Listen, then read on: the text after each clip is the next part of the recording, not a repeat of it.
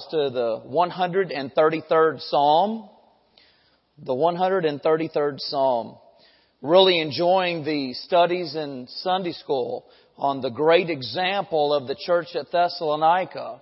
How well they were doing uh, together in the work of the Lord and in, a, in the faith. They had a they had a labor of love. Uh, the Lord gave the apostle Paul words to give to them to comfort one another with words, to continue encouraging and lifting up one another, to abound more and more in love one toward another. Our fellowship and our time together as a church, it is so very sweet. It is so very important.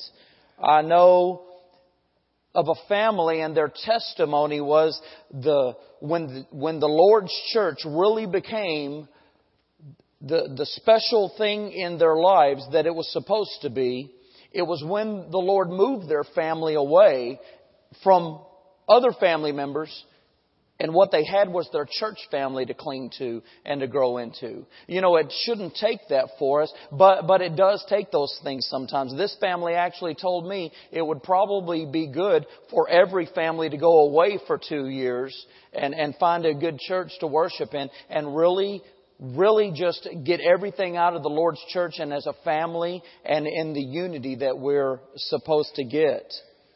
And, uh, so with that, let's get started in this 133rd Psalm. We're going to talk about that very thing, this very sweet unity that we have here together, one for another. And it says, Behold, how good and how pleasant it is for brethren to dwell together in unity. It is like the precious ointment upon the head that ran down upon the beard, even Aaron's beard, that went down to the skirts of his garments, as the dew of Hermon, and as the dew that descended upon the mountains of Zion, for there the Lord commanded the blessing, even life forevermore. We're going to talk about unity tonight. I, I will say for myself and more for my family, we were blessed with just so many family members and big family gatherings and we loved it. We would, we would run off from church and go to be with the family. Nothing wrong with that. But as we've had family members go on to glory, go on to heaven, through that it has had us to embrace our church family. It means so much to me to gather together for you to be here, for us to have unity with one another. You know, unity can be likened unto a garden in many ways. For instance, you need to say you have four rows of peas in a garden. And that can relate to our unity as four rows of peas being patience, participation, partnership, and politeness. Think about that for a minute. Not only that, but three rows of squash. In our unity, we, if we squash gossip, squash criticism, and squash negativity, that's a good thing, right? And not only that, but how about five rows of let us? Let us be faithful. Let us be unselfish, loyal, love one another, and let us be truthful. And, and let, how about three rows of turnips? How about we turn up with a smile, turn up with a contrite heart and confess sins, turn up with a teachable spirit? That, that'll make, that'll make sweet and pleasant unity, won't it? That's what we're going to talk about tonight. You know, as good as, and as sweet as it is to have a church home, to have a church family, to come and to fellowship with, we should be focused on the Lord imputing all of these qualities into our life so that we can invest in our church family and, and the Lord can use us just to make it that much sweeter, to have a sweeter unity. That's what we're going to talk about in this joyful psalm of celebration tonight as two tribes of the children of Israel are able to come together and they come together in unity. It's a big celebration. There's just joyfulness all throughout this psalm. I pray that this is something that you and I can continue to have and to be refreshed with one another as a church. And the first thing I want us to see in verse 1 is the declaration of unity. Look at the first word there. It says, behold. And this word is the idea of calling our attention to something. Behold that, listen up to this. Get your attention on this is what it means. Now this word also means to look upon.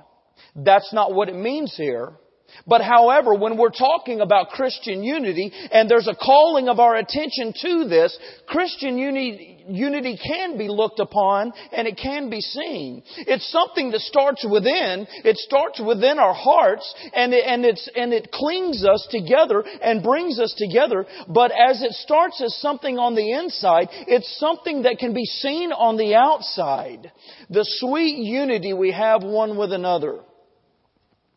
Ever since the Lord got me serious about His church, I've always, I've had children, little children on Wednesdays, and, and we get out of church at 8 o'clock, 8.30, and they need to get home and get a bath, and, and they need to get in bed and get ready for school the next day. So there's a, there's a feeling that I need to go once we get, once, once we're finished here. But that's not what I see in everyone, and that's not really the way I feel. You know, we come and we gather together, we say our lows, we sit down, we have praise report, we have prayer requests, we sing praises together, just as we did tonight. We feast on the Word of God. And for some, which should be for everyone, it's still not enough. Sometimes I'm walking out the sanctuary and I'm headed home and I look back and I still see brothers and sisters in Christ that just haven't had enough of one another yet. Still fellowshipping in the sanctuary once the lights are turned off, just can't stop. I'm, I'm, part of that sometimes and my kids just suffer and they just get in bed a little late. And, and I'm sorry, it's just so sweet, this unity that we can have one with another. I love to look back upon it, even when I am gonna leave. I like looking at it and just seeing that there's folks standing around that just can't leave this unity. What a, what a wonderful thing that is. It can be seen. This unity can be seen. You know, that's what guests that come into the Lord's church are looking for, whether they realize it or not. They're looking for a real sweet unity. That, that's something that they want to feel that's going on within a church body, is a good united body, solid in love one for another. You know, the lost people, lost are brought to the Lord's church sometimes. And you know, whether they realize it or not, they're looking for a togetherness that they just can't find in the world. And they ought to be able to see it in here. And that's a big thing that the Lord is going to use to bring someone to Christ. Nothing saves but the power of the gospel, but He uses us in it. Paul preached the gospel to the church at Thessalonica, as a matter of fact, and he talked about the manner of men that he and they were among them. They, they spoke the gospel and they showed the gospel. And that's what you and I can do as children of God in unity one with another. Behold, let this call our attention, but let us look upon it. It, it can be beheld. It's, it's looked upon, but it's not only looked upon. This unity that we have, it is lovely. Would you look at the next words? How good and how pleasant it is. You know, good is good, but pleasant is even better. How good, and then, and then some more words were added. How pleasant this unity is. You know, this, a sweet unity in His church, it sustains the pillars of the church that have been just marching on and serving the Lord year after year for a long time. It strengthens the babes in Christ when they can have a sweet unity. I've, unfortunately, I know too many young Christians that are not in church today because of some riffraff that went on in church that shouldn't have been going on. We should care enough for precious babes in Christ to show them what sweet unity in the Lord is like. Something different than they saw in the world before they were saved. You know, we have a, we have a contagious faith. We ought to be spreading it. It's powerful enough for us to spread it. As I've said many times, the best outreach program for a church is an enthusiastic member. An enthusiastic member comes definitely from sweet unity.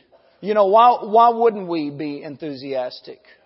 Well, think about what we have here, and we're going to be refreshed on what we have here as we go through this message. We should be the most enthusiastic people in the world due to what we have. Our unity, it is good and pleasant. I think about the family of Stephanas in 1 Corinthians chapter 16, and this family just set their hearts on serving the people of God right there where they were, just serving and ministering and encouraging and lifting up God's people and doing what they could to help and to bless them. That's the way we all should be. You know, we, we get pleasure we get spiritual pleasure from one another when we give spiritual pleasure to one another. That's the way it ought to, it ought to be looked at. You know, I, I heard a story about a mother. And as a normal mother would do, this, this mother had a nine year old daughter and for nine years she tucked her little girl into bed and put the covers all around her, kissed her good night and, you know, that, that's, that's what mothers do. And then the mother came down with a long term illness. And so what ended up happening was the nine year old daughter started tucking mama into bed at night. And mama laid there one night and looked up at her little girl as she's, she's tucking mama in. And mama said, You know what? I used to pull the covers up on you. Now you pull those covers up on me. And the little girl said, That's okay, mama. We'll take turns. And that ought, that ought to be the spirit and that ought, that ought to be the attitude that we all have with one another. We have every reason for it to be that way. Why would we monitor whether we're being loved or not? When we're right and our hearts are right and we're in this unity, we're too eager to manifest that love one to another than to see whether we're being loved in return. How wonderful it is when the Lord gets a hold of us that way. How pleasant and profitable it is for us to be spiritually united. It's a, it's a great and exciting thing to come into the house of God, isn't it? In the 84th Psalm, the psalmist said, I'd rather hold the door open at the house of God than be anywhere else in the world. And what a wonderful unity that, that that creates in us, the excitement it creates in us. You know, this world has so many temporary pleasures out there, but it cannot produce and it cannot purchase the good and pleasant fellowship that we have here. This, this unity, it is, it's looked upon. Others can see it. It's, it's lovely, how good and how pleasant it is. Not only that, but it's, it's lasting. It's good and pleasant for brethren to, look what it says, dwell together in unity. I like that word dwell. The Holy Spirit dwells in the heart of the believer. I, I like that word. It's a word of permanence. It's a, it's a secure word. It's a stable word. Brethren dwelling together. The Lord has provided you and I with, with a lasting, enduring togetherness and unity that we have. You know, you, you just can't find that everywhere. You just can't find what we have anywhere except in the Lord's church. World groups, you know, they have to divide over conflict. They remain at a distance. They remain bitter over one another. There are splits and there are lifelong divisions that are made in this world in all kinds of groups.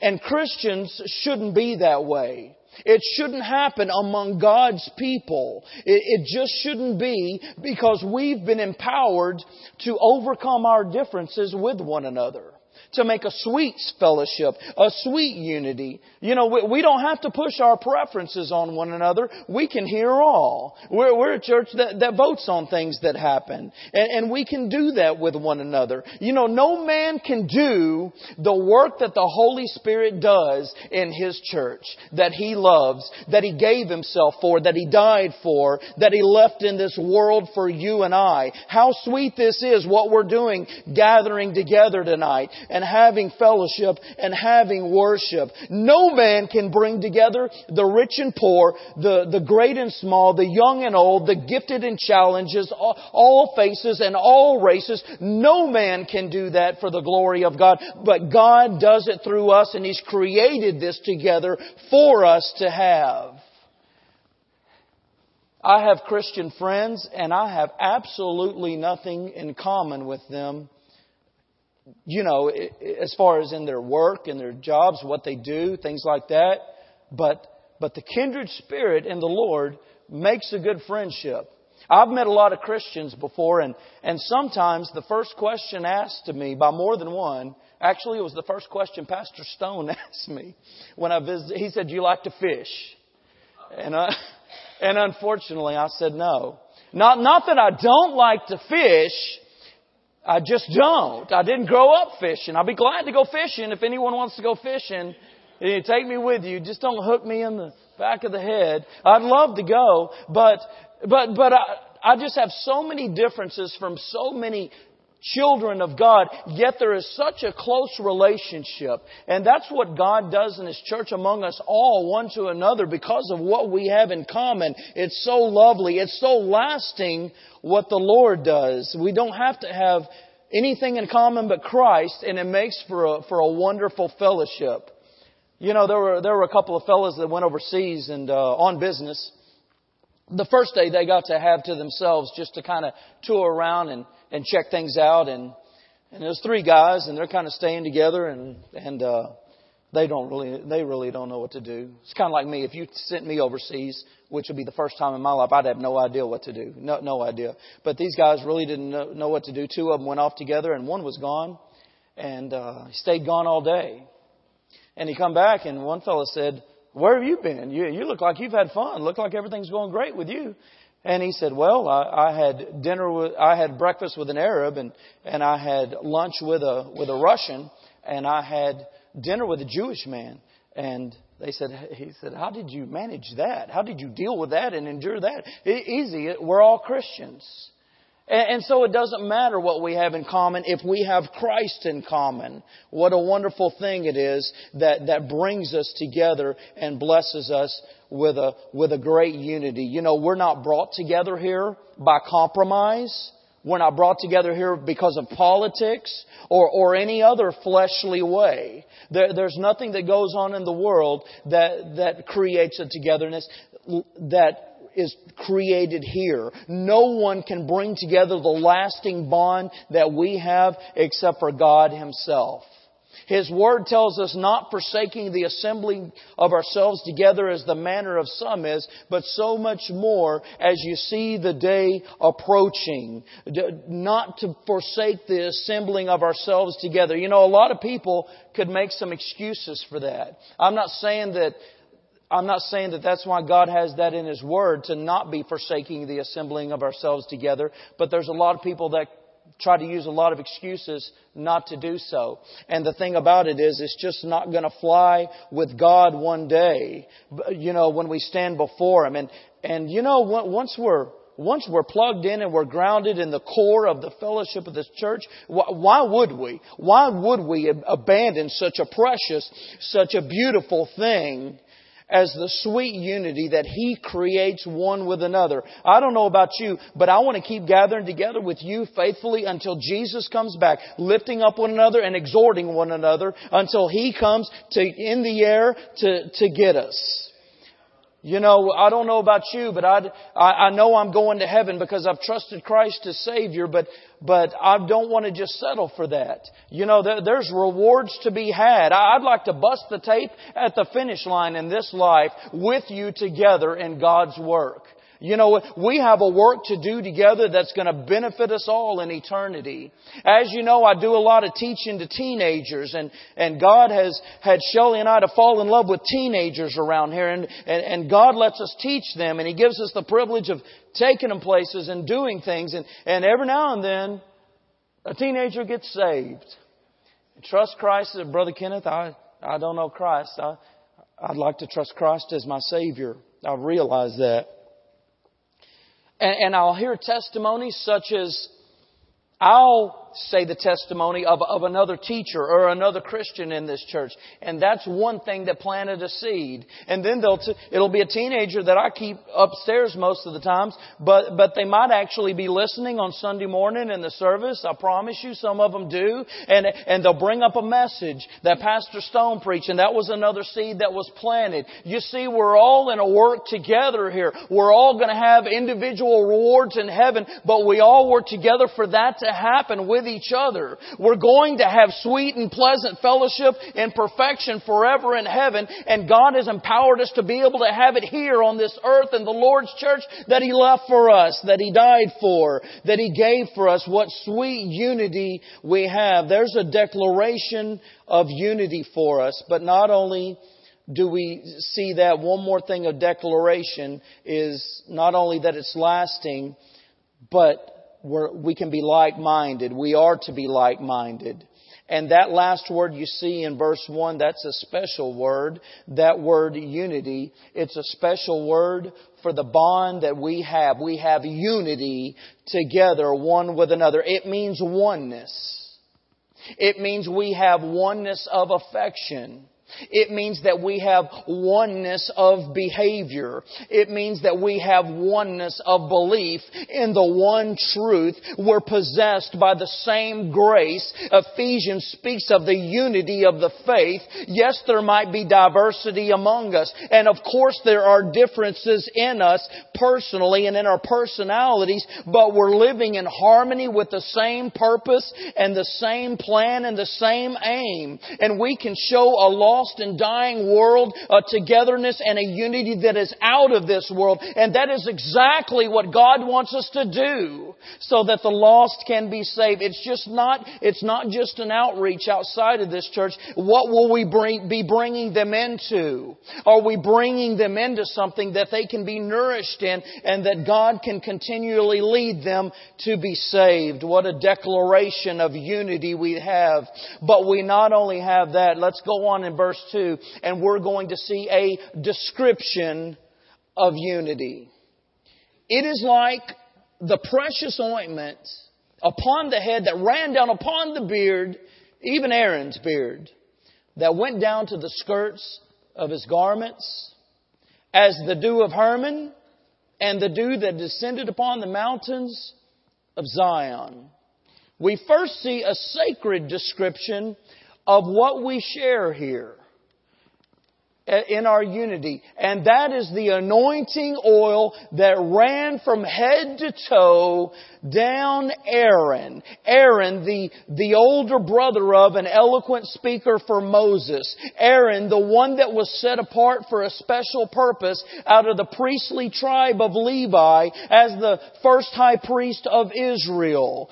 You think about him and you think about that anointing and you think about the anointing oil on him. Picture the sun shining and beating down on it or, or, or whatever, but God would have us to a picture the anointing of Aaron with the oil running down his head and through his beard and dripping off that priestly clothing as, as he goes through that and you just think about that down to the bottom edge of his garment.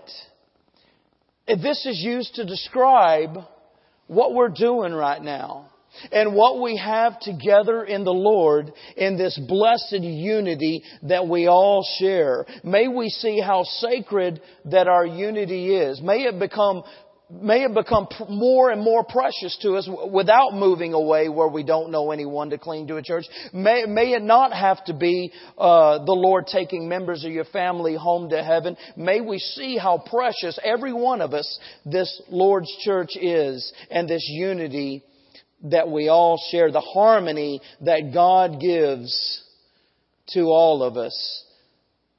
When we liken this description of Aaron to our brotherly love.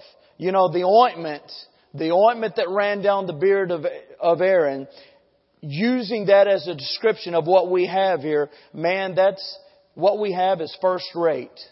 You know that oil was really of great price. Uh, you know, and our fellowship is even priceless too. It's not only first rate though, but the ointment was precious. It, so it's not only first rate, but it's fragrant.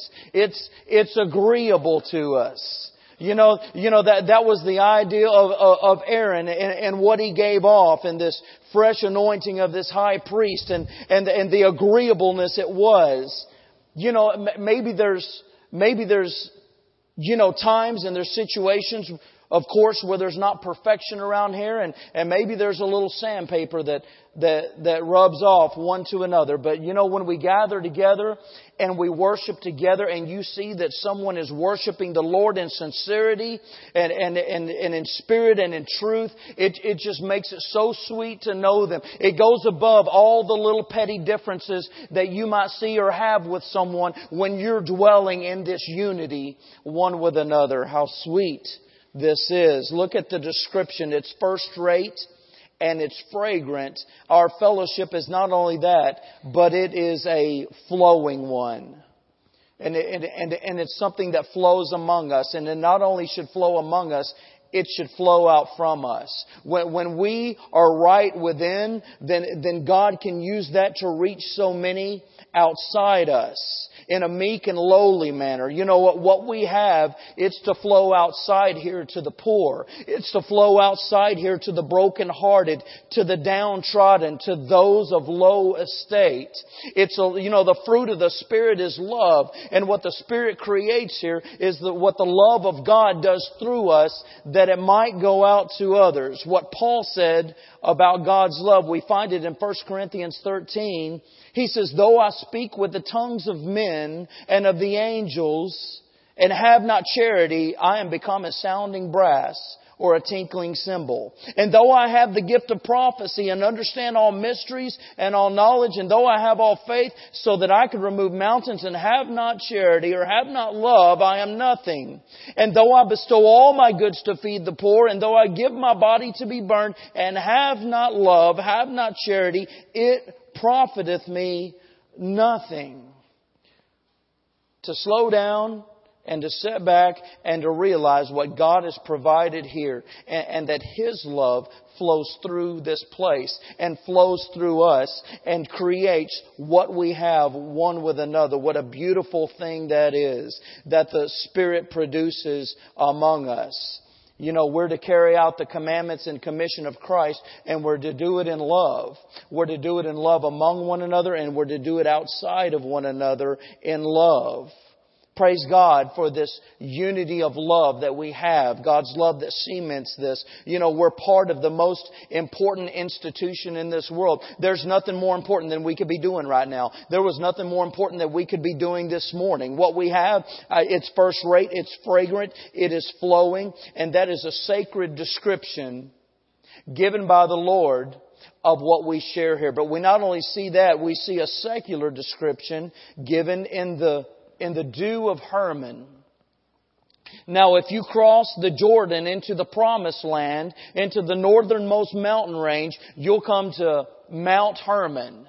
And Mount Hermon, this is a misting mountain, and, and, the, and the mist that comes from it, it's life-giving to everything it falls down to below it. It's kind of like when God pours out His blessings upon us as He has with, with the baptism water stirred, with souls saved. It's life-giving uh, from this high mountain, this, this mist that's formed during the night when everything is at rest, and then it comes forth and it nourishes. You know, and this gift, it's the creation of God. You know, mist is not a man-made, manufactured thing. And our good and pleasant unity it's, it's like the cooling off of our, our passions. It's like God touch, touches us with a special moistening of the heart so the seed of the Word of God flows on good ground.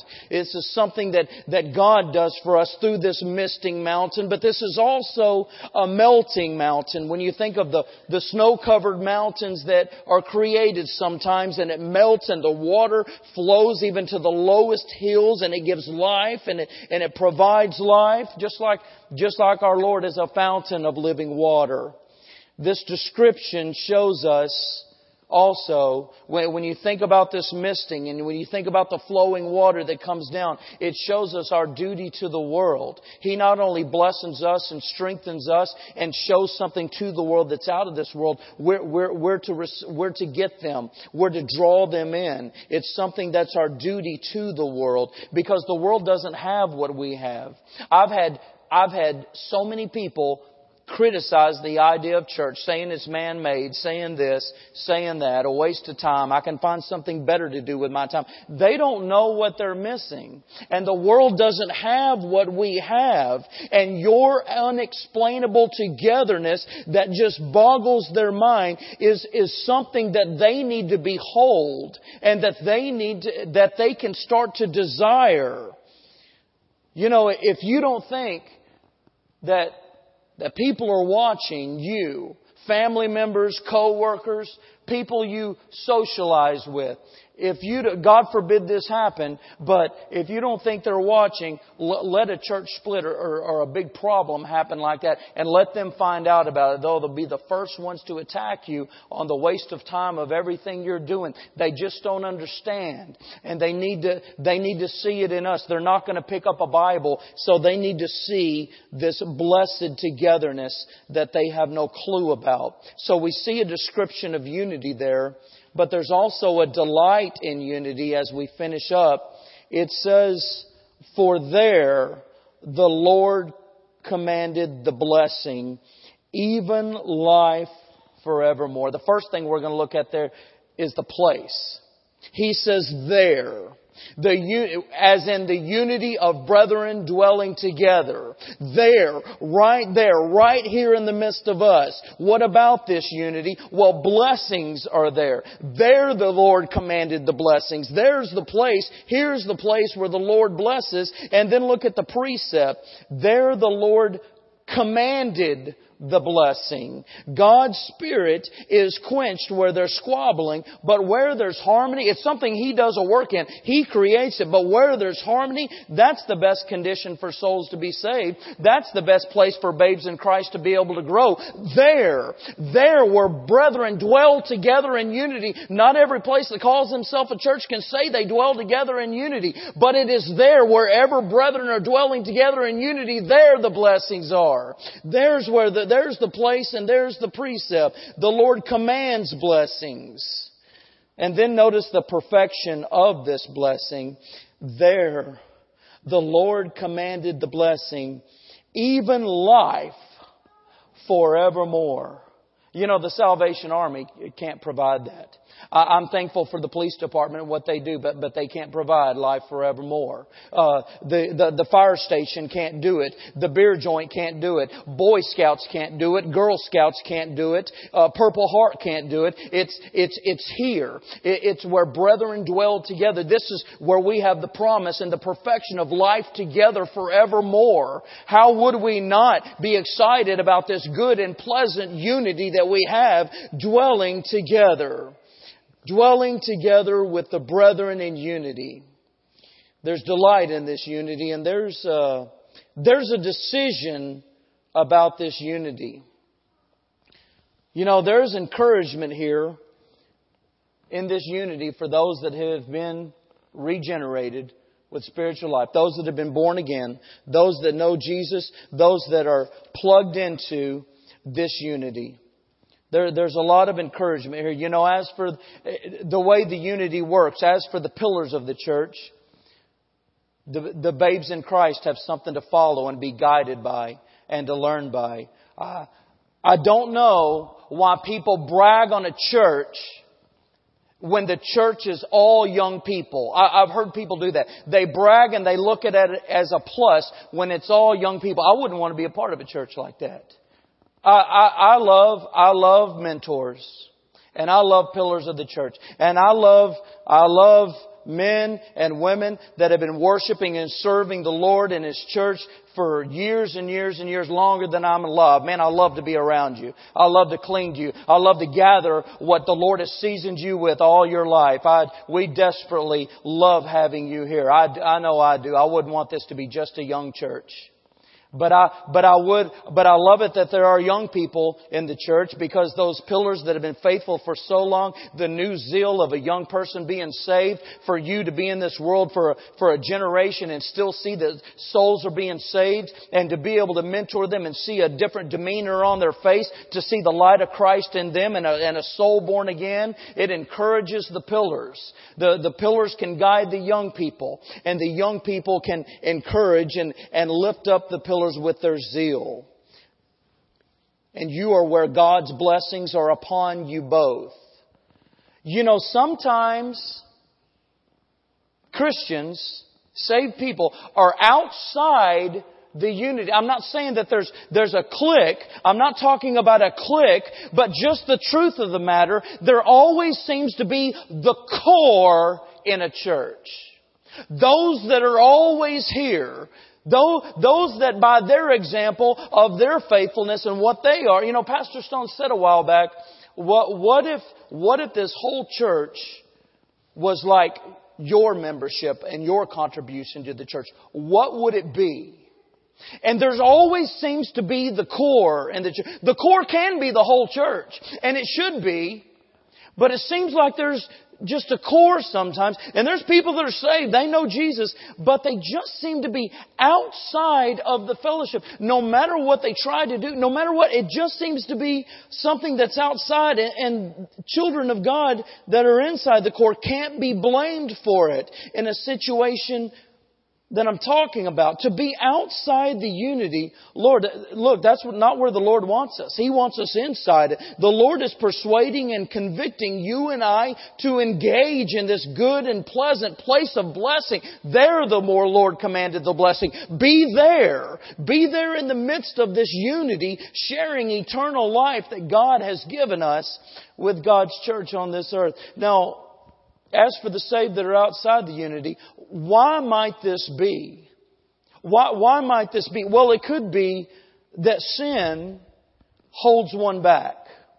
I mean, if something's plugging up the line, it's going to keep us from really being part of the unity. I mean, your, your membership's here, and and you do things here, and you. But but just there's something holding some back, and I don't know what it is. But sometimes it's sin. Sometimes it's sin plugging up the line. And and good news, you can repent tonight, and God will throw your sin as far as the east is from the west, and you can have so much something so much better and something so much sweeter than than any besetting sin that is holding you back just trying to think of, of what it might be in some people.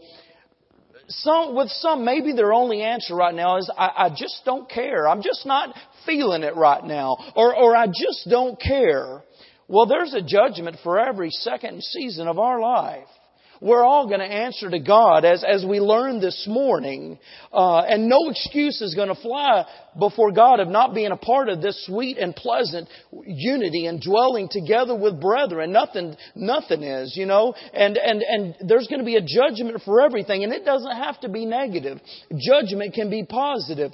Consider Consider not your final destination. If you're saved, you're going to heaven. But consider your condition in your final destination. Consider your condition in heaven concerning rewards or lack thereof for not being a part of the unity. If you're not, if you're saved and on the membership roll of this church, but not really a part of this unity, look, it's just as simple as something's wrong.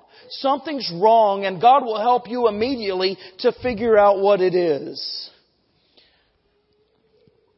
If you're here this evening, though, and you've never trusted in Jesus Christ as your Lord and Savior, there's, there's no criticism for you. Be, because you can't be a part of something that, that God has put together for, for His children, for those that know Christ as Savior. You can have it, but it's a matter of trusting Jesus Christ as your Lord and Savior. It's a matter of having your sins forgiven, a citizen of heaven, your home's in heaven, and you're part of heaven on earth, if you will, by this sweet and pleasant unity that you can have. It was, it's not possible for one to have it before they're saved. Uh, you, you might say in a sense, I tried it. I got so excited about, I got so excited about these new people I was around compared to the old people I was around and the things they were doing. I guess I just thought that was all there was for me and, and, and all I could do with my spare time. And then all of a sudden, after going to church about once a month and, uh, thought I was really doing God a favor by doing that, um, someone invited me up to Sunday school. And I went up to this room and I got around these people and man, they were nice and they were, they were, they were clean, clean living people. Invited me over to the house and, and they, they had a lot of ice chests iced down, but it was, it was full of soda water. It's like, man, I've never seen anything like this before. This is good. I like this. Man, I'm going to feel good the next day. I'm, I, I mean, everything's going to be great. I, I love this. So I started going out on visitation.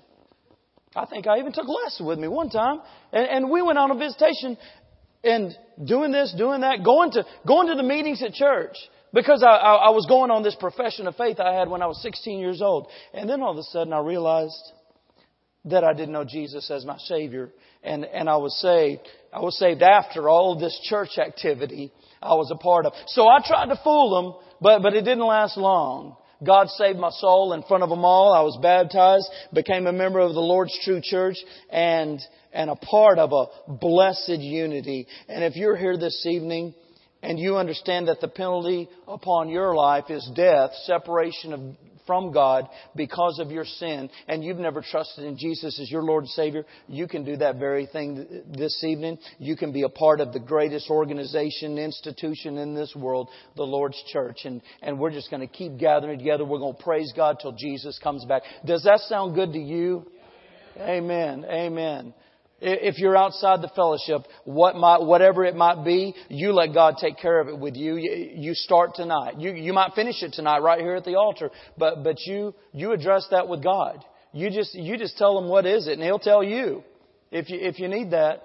If you're here and you've never known Jesus as your Savior, and you've, you've attended, you're here, but you're outside this church. You come and you trust Him as your Lord and Savior. Have the forgiveness of your sins. I don't know anyone that's ever regretted that. Be a part of this sweet and, and pleasant unity. Dwell together with us here. Let us pray. Most kind and gracious Father, Lord God, we come to you this evening and I thank you so much for how precious it is here at Lakeway, Lord, to walk in the doors and to be with brothers and sisters in Christ, to see a smiling face, just to hear the encouraging words that we need to hear sometimes when we're down. And dear God, to be the very same to someone else that is down, to be here to edify and exhort one another. Father, I thank you for this beautiful plan that you have and the way we come together as a family and the love that we have, the love of Christ in us, Lord. Father, you are, you are, you have blessed us so much, Lord. May you bless us with someone else that is really going to get plugged in to serving you and dwelling together.